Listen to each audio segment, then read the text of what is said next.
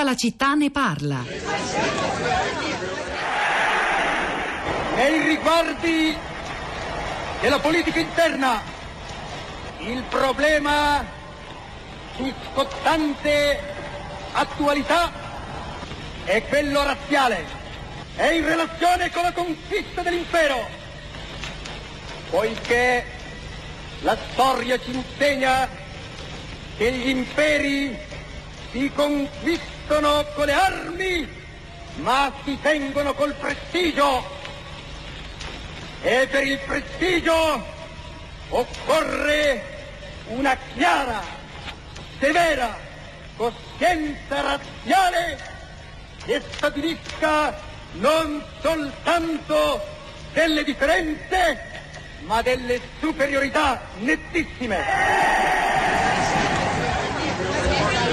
Ed ecco dunque un estratto di quei 18 minuti del lungometraggio che raccontava il viaggio eh, nel Veneto, in realtà fino a Trieste, di Benito Mussolini nel settembre del 1938, dal 18 al 26 settembre. 18 minuti, dicevo, che per lungo tempo mancarono e non furono visti, soltanto il ritrovamento di una copia di quel lungometraggio che accoglieva anche e manteneva quella, quella parte eh, fu, fu resa possibile la visione, che poi è stata diciamo, riannunciata il 29 29 giugno eh, scorso a Bologna durante la 29esima edizione del Cinema Ritrovato. 18 minuti nei quali c'è questa frase, il tema razziale è di scottante attualità, dice Mussolini, e di fatto annuncia per la prima volta a una folla festante a Trieste la promulgazione delle leggi razziali. Poi il regio decreto, i provvedimenti per la difesa della razza italiana arriveranno due mesi dopo, il 17 novembre del 1938. Di questo abbiamo parlato oggi eh, provando provando a vedere se regge una linea tra passato e presente per interpretare l'ondata,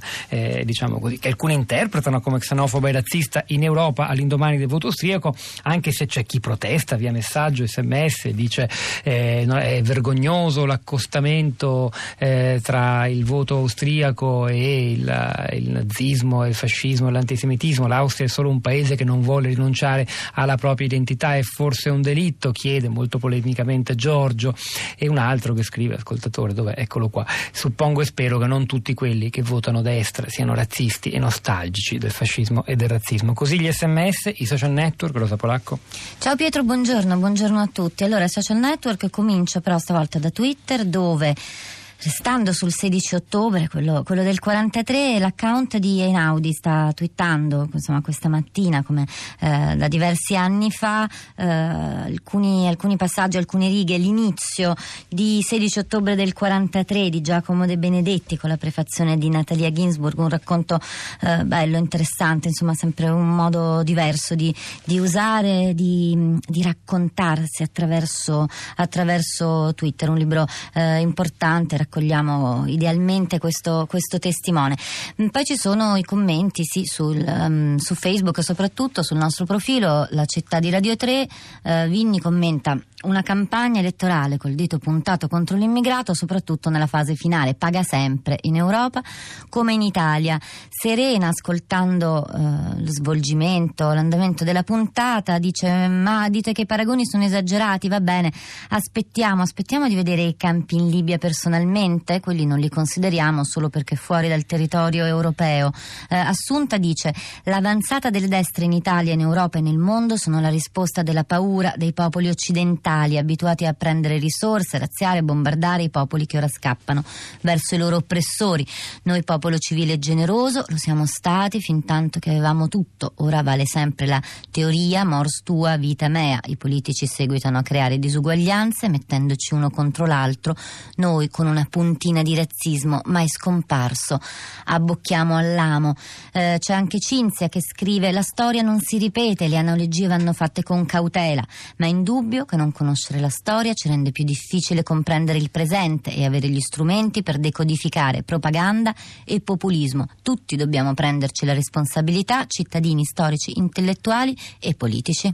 Voglio leggere un sms che, di un'ascoltatrice che si chiama Incarnation che racconta, nata nel 1930, ricordo quando nel 1938 la mia maestra Dina, in quanto ebrea, eh, fu portata via, morì in un campo di concentramento, ricordo come ogni capofamiglia dovesse compilare un modulo per dichiarare a quale razza appartenesse allora. Ora andiamo ad ascoltare un po' di voci eh, di ascoltatori. Il primo è Luca dal Friuli. Buongiorno e benvenuto. Dalla Carnia. Eh, sì, sì, esattamente, dalla, dalla Carnia, dall'Alta Carnia. Buongiorno. Buongiorno a lei. Eh, sì, ho mandato quell'SMS, io sono sempre stato un europeista e un autonomista allo stesso tempo oh, convinto. Eh, cioè io penso che i risultati di, di, di queste elezioni eh, sono perché innanzitutto non si valorizza l'Europa, ma la si valorizza se lo si fa in modo sbagliato, eh, perché eh, siamo tutti europei, ma siamo anche friulani, siamo eh, siamo catalani, siamo, siamo bavaresi e secondo me questo non lo si capisce.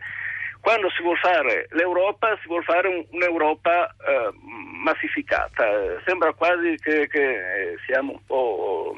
Cioè, Però i catalani uguali. non ce l'hanno con l'Europa, ce l'hanno con Madrid, anzi vorrebbero rimanere sì, europei ma, ma, come gli scozzesi. Ma l'Europa, eh. è, è l'Europa, è, l'Europa è, è ottusa e questo, e questo non, non, non, non, lo capisce. E, e, ripeto, secondo me il risultato di, di, di, delle elezioni in Austria sono, sono, anche queste, perché è vero che loro sono austriaci, hanno una forte identità probabilmente austriaca, ma sono innanzitutto carinziani eh, sono, sono, stiriani, eh, cioè, capisce quello che, che, che, voglio dire. Dopo, cioè, sì, sì. Le, le, le, identità purtroppo si formano in contrapposizione a... E, e, chiaramente noi dobbiamo assumere un'identità europea in contrapposizione, io dico sempre agli Yankees, perché eh, loro sono un'altra cosa, però no, non possiamo pensare di distruggere eh, cioè dobbiamo farlo mantenendo tutti i nostri particolarismi. Eh, ripeto, È stato molto sono... chiaro Luca, grazie davvero, eh, grazie davvero. Ora ascoltiamo Paolo, buongiorno. Buongiorno, no, che, ci, niente, che ci parla sono... da dove Paolo, mi scusi? Da Lugano. Ah, da Lugano, quindi dalla Svizzera. Ma sono italiano naturalmente. Eh, sì. con, con interessi in Italia.